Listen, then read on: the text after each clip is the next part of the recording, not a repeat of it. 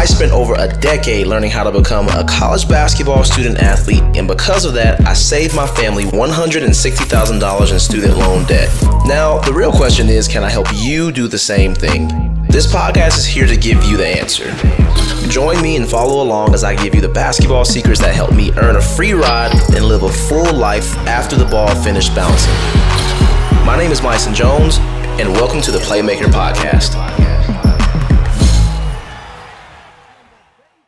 Just got here at Taylor's First Baptist Rec. I'm about to shoot and get my own workout in. So these trainees can see somebody who can do what they teach. I remember I always thought as a player, you know, this guy's telling me what to do, but he can't do it. And it probably wasn't the best thought process, but I know how younger guys and girls possibly think. So just practicing for some more credibility. But I had a thought I wanted to share before I went in there. It won't be too long. I heard someone, and it was really good wisdom. It was in college. It was at Anderson University about three years ago, and someone told me some advice I wish I would have known a long time ago.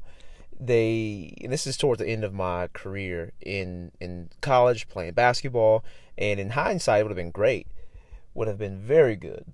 What they told me is I should follow a professor, not a class, and usually what I do, I try to think about something and have a rebuttal or play devil's advocate.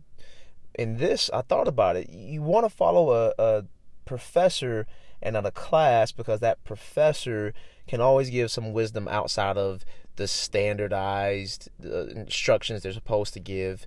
They can always give you something more than what you signed up for.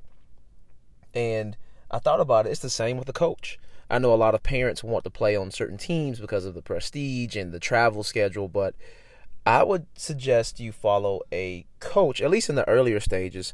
Follow a coach instead of following a team. The coach may have connections. The coach may be able to teach a certain way or train or resonate with your kid better than others. So just a little nugget there. Following a coach can lead to so many more things than following a particular team, whatever that team may have. Now, again, I understand you may need to find a team that travels and that fits your schedule, that goes to the tournaments you want your kid to go to, but until your 9th grade, 10th grade year, I don't see that being as important as following a coach who can really help develop. I was just talking to a parent last night, and this is a guy who's actually coaching in the district. He's actually a coach in South Carolina, in Greenville, South Carolina. And he was telling me he's lost trust in other coaches because of the lack of development. His son plays. He didn't even play fall league this year because he doesn't trust in other coaches. And he's a coach himself. And that can sound like he's just cynical, which a lot of people are, a lot of us are, but he's seen the lack of willingness to develop and the desire only to win, which I have a podcast episode. You probably should check that out. But I go a little bit deeper on why only wanting to win actually makes you a loser, especially if you are trying to develop and train kids up. So those are my thoughts. Follow a coach, not a team, at least early on.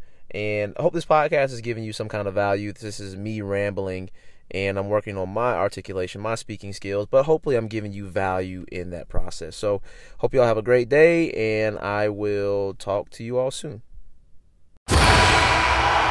Hey, thank you for listening. This podcast is free, and you get what you pay for.